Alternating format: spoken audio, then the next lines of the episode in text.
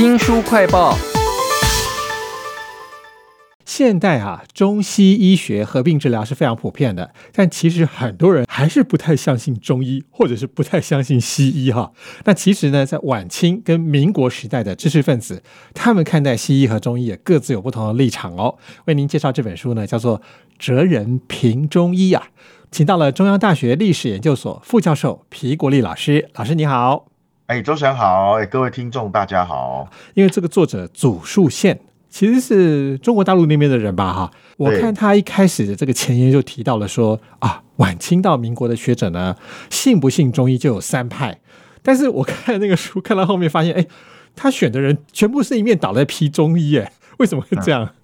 哦，主树宪老师哈，就是这本书的作者，他个人是一位西医哈，他比较反中医哦，所以他就选了这一些人物来，当然这些人物里面哈。也有部分是还算支持中医的，像那个很明显的一位就是章太炎，嗯，因为章太炎他自己有写很多中医的书，他也有去注解一些中医的经典。不过呢，他选的这些人物里面呢，即使你是一位很开明的中医，你也会觉得过去中医还是有一些需要改进的地方，因为中医的历史太长了。它里面的总是会有一些不进步，或者是呃没有改革的地方，所以当时很多人其实是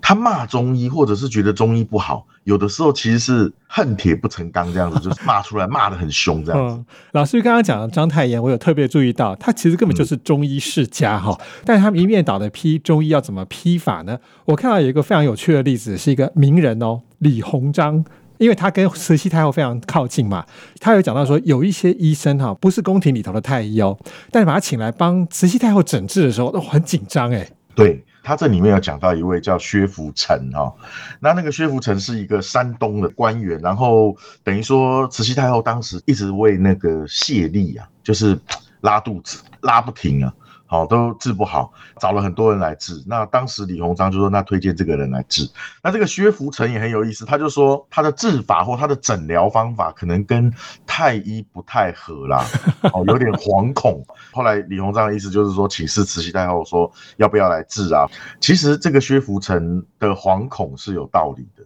因为晚清的两个很重要的人，一个是光绪皇帝，一个是慈禧太后，他们死亡差一天而已。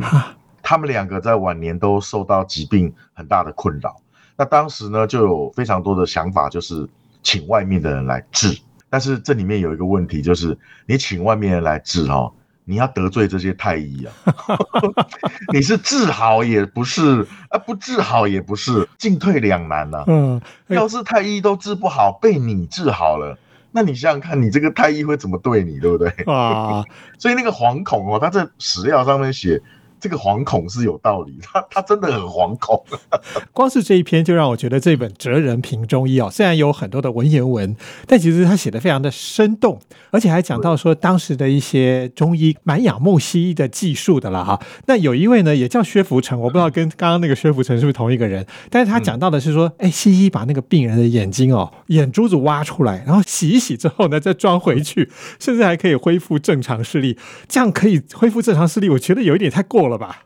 对，其实主树宪先生他有在下面有一个小注脚嘛，哈，他说其实当时眼科，你说现在的眼科也不太可能说把人的眼睛这样挖出来，然后洗洗再装回去，所以他说那个应该是所谓的那个洗眼法，当时的洗眼睛的一种技术的，他有一点误认了哈，因为可能要用一个管子去套着眼睛，然后喷药剂进去，然后他就以为是把那个眼珠取出来这样子。有一点言过其实啊，是，这也反映出了，就是说中医可能因为历史太悠久，如果对外在的事物哈，尤其是新的事物没有全盘的了解，常常也会有一些偏见哈。在《哲人评中医》这本书里头呢，我们请到的是这个历史学者啊皮国立老师来为我们分析。那我看里面有一个很有趣的角度，因为每一篇都在骂中医嘛，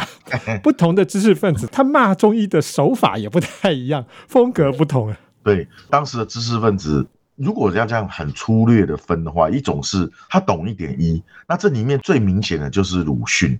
因为鲁迅有学过医，他中医西医都学过，所以他批评哦，很能刺到那个中医的痛点比如说，他就说中医用一些什么莫名其妙的虫子或植物，你自他自己都说不出来是怎么回事，这样子。对，他用这个来攻击中医，那这是一种；另外一种是他其实不懂中医，但是他站在科学的立场来看中医跟西医的这样两个的存在，特别是像胡适、傅斯年。这个特别明显，因为他们都代表当时的比较新潮的知识分子，那他们基本上就是觉得中国要变强，中国要进步，必须采用科学。那中医的部分呢，像胡适，胡适倒没有这么反感，说我要把中医一刀切，整个废掉。那傅斯年就稍微激烈一点，他认为就是中医就是完全要废掉了。这本书里头也有讲到，就是他批评如果受过现代教育。如果你还会再信中医啊，那你真的是代表我们的教育有问题，好，所以就很激烈，很激烈。当然，他所谓的中医很广，因为当时的中医是任何人他只要懂一点医术，他不用考试，他就可以宣称我是中医这样。其实中医已经非常久远了哈，那里面一定都有败类了哈。这本《哲人评中医》呢，就给我们看到很多不同的知识分子，尤其是在民国初期的时候，因为积弱不振嘛，那就很混乱。我觉得他们拥抱新医学是其来有自的啦。但是呢，有很多的不同的学者，他们在批评中医的时候，角度真的好有趣。有一位是钱钟书啦，他是不是属于比较史家的？因为我看他的做法是，他直接去评论了一篇汉朝的《史记》，然后跟中医的关系是怎么样扯在一起的？对钱钟书，因为他其实不懂医啊，但是他是主要是他是文人了哈。那他当然看了这个《史记》的故事，因为《史记》里面有几篇很重要的故事都是在讲医的，其中有一篇就是讲那个扁鹊神医啦哈。简单说就是有一个人他的师傅啦，让他去喝上池之水，那个水就是喝下去以后呢。扁鹊就突然眼睛就可以透视，那有人就说这个叫 X 光眼哈，你看见有一个墙后面有一个人，然后呢你可以看穿那个人，然后看到他的五脏里面有什么病这样子。钱钟书就说这根本就是有一点神话跟魔术啦。中国历史讲这种医学都充满这种怪力乱神，像鲁迅就说中医啊都是见鬼啦。见神见鬼哈，见神见鬼就批评。可是我觉得司马迁这个意思，后世史家有说，他说这个故事哈，其实是在讲说这个师傅传给他这个东西是很神秘的，